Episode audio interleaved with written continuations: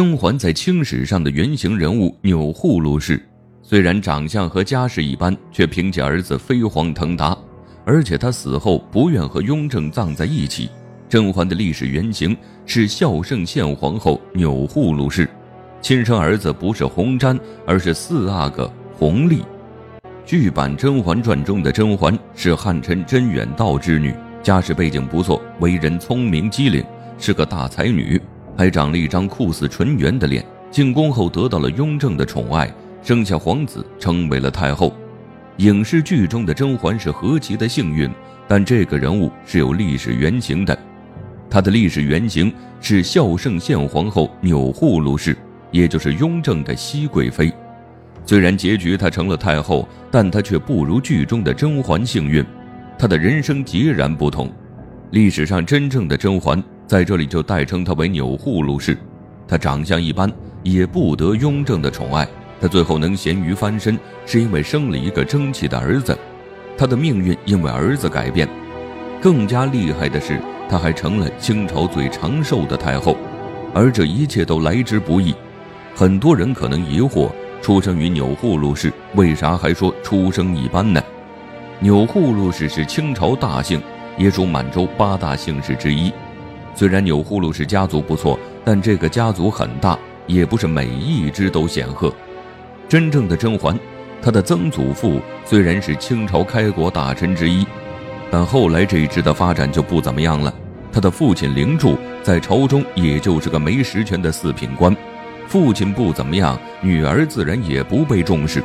到了出嫁的年纪，钮祜禄氏就被随意指配给了四阿哥胤禛。这个时候的四阿哥还只是贝勒爷，也不怎么受康熙重视。就算是这样，钮祜禄氏进府后也都只是个格格，连侧福晋都不是。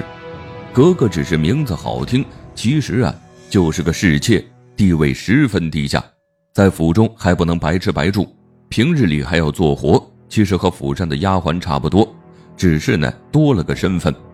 钮祜禄氏进府后，因为长相不怎么样。四阿哥胤禛就将他晾在一边了。很长一段时间内，钮祜禄氏都没有得到宠幸，而府中正福晋和侧福晋的位置都有人了。乌拉那拉氏是胤禛的正福晋，年氏和李氏是侧福晋。作为侍妾的钮祜禄氏连号都排不上，他得以翻身，那是因为在四阿哥胤禛生病的时候抓住了机会。虽然钮祜禄氏在府上一直都默默无闻。但到了关键时刻，他还是很勇敢的。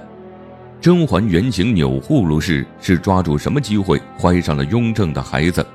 有一年，胤禛在办公务的过程中不小心染上了时疫，使得王府上下不得安宁，很多人都染上了时疫，也没有人敢靠近四阿哥胤禛。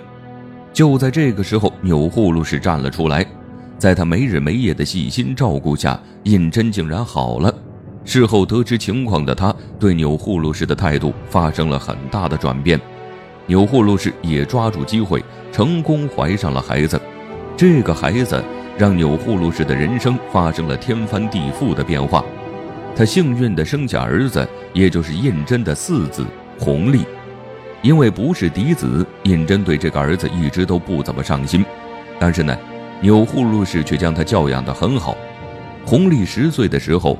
跟着父亲去了圆明园，在这里他遇到了皇祖父康熙，没想到聪明可爱的弘历一下就被康熙注意到了，而弘历在康熙面前的表现是出奇的好，让胤禛都觉得不可思议。康熙很是喜欢这个孙子，还想见一下弘历的亲生母亲。钮祜禄氏得知消息后，心里十分慌张。见到康熙那刻，他被帝王威严震慑到了，全程都不敢抬头。其实康熙并不可怕，还笑嘻嘻地对他说：“钮祜禄氏，你是个有福气的人。”当时他并不明白康熙的意思。见完皇帝后，钮祜禄氏从此就像是开了挂，不仅得到了胤禛的宠爱，还让他帮忙管理王府。康熙驾鹤西去后，四阿哥胤禛坐上了皇位，是为雍正皇帝。他的正福晋乌拉那拉氏顺理成章地成为了皇后。侧福晋年氏成了年妃，李氏呢成了齐妃，而钮祜禄氏被封为了熹妃。虽然现在位分不及他们，但笑到最后的一定是钮祜禄氏，因为雍正登基后就已经择定了接班人，他已经将四子弘历的名字放在了正大光明的牌匾后面。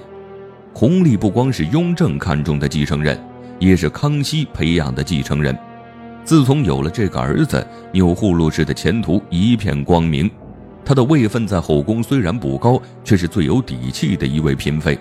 而且，雍正也不经常光顾后宫，嫔妃们的日子反而非常的清闲。那些没有子嗣的嫔妃心里十分着急，但钮祜禄氏完全没有这些烦恼。不像《甄嬛传》中，雍正的嫔妃众多，在正史中，他的嫔妃除了从前邸中带出来的，之后呢，就只册封了一位新人，也就是谦妃。这个新人运气很好，为雍正生下了皇子，就是六皇子弘瞻。在《甄嬛传》中呢，弘瞻是甄嬛生的儿子，但是正史中，弘瞻是谦妃的儿子。尽管雍正多了一位皇子，但还是没能动摇弘历的地位。皇后乌拉那拉氏和雍正感情很好，年妃非常受宠，将来他们生下的儿子对弘历是有一定威胁的，所以钮祜禄氏在后宫还是过得胆战心惊。因为他的位分不高，家世背景也不强大，对儿子的帮助不大，但是抵不住钮祜禄氏运气好。钮祜禄氏的对手不少，为啥还说他运气好呢？因为年妃生的儿子年纪不大就夭折了，不久后他也跟着去了。皇后乌拉那拉氏一直都没有子嗣，年妃去世不久，她也生病去世了。齐妃倒是有儿子，但因为犯下大错，被雍正处罚了。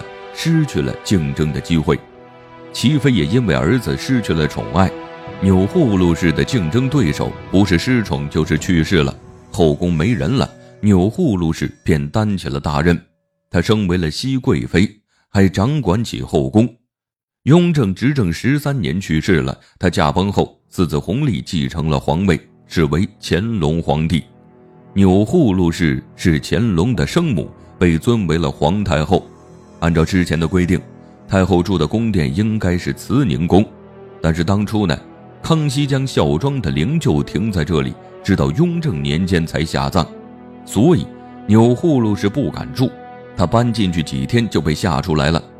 乾隆孝顺呢，命人重新建造了寿康宫给母亲居住，之后的皇太后都住在寿康宫了。这一刻，钮祜禄是明白当初康熙对他说的话了。他真的是很有福气，乾隆的孝顺程度让你难以想象。他去江南巡视也会带上母亲钮祜禄氏，简直就是将母亲挂身上了。乾隆早期也是个勤政的好皇帝，他接手的清朝井然有序，也享受着祖父辈创造的盛世。钮祜禄氏的日子自然也好过。每到他的生辰，乾隆都会为他好好操办。这样做呢？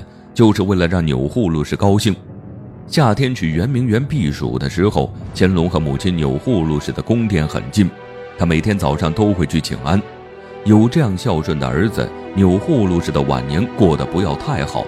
他一直活到乾隆四十二年才去世，一共活了八十六岁，是清朝很长寿的皇太后。因为有这样好的基因，乾隆也很长寿，成为了清朝最长寿的皇帝。钮祜禄氏去世之前，乾隆曾问过他一个问题，因为在下葬雍正的时候，他在父皇的地宫中为母亲钮祜禄氏留了一个位置，就在雍正棺椁的右边，他便问母亲愿不愿意和先帝葬在一起，钮祜禄氏却果断拒绝了，他的理由是卑不动尊，意思是自己本就不是雍正的发妻，就不去争这个位置了。而且他也不愿屈居于孝敬献皇后之下，于是钮祜禄氏让儿子乾隆给自己单独建造了一个陵墓，也就是现在的太东陵。这座陵墓很大，足够气派。钮祜禄氏之所以不愿与雍正合葬，是因为他知道雍正没有爱过他，生前凑合在一起，死后呢就不要绑在一起了。历史上真正的甄嬛虽然出身不好，相貌也一般。但是她的运气是真的好。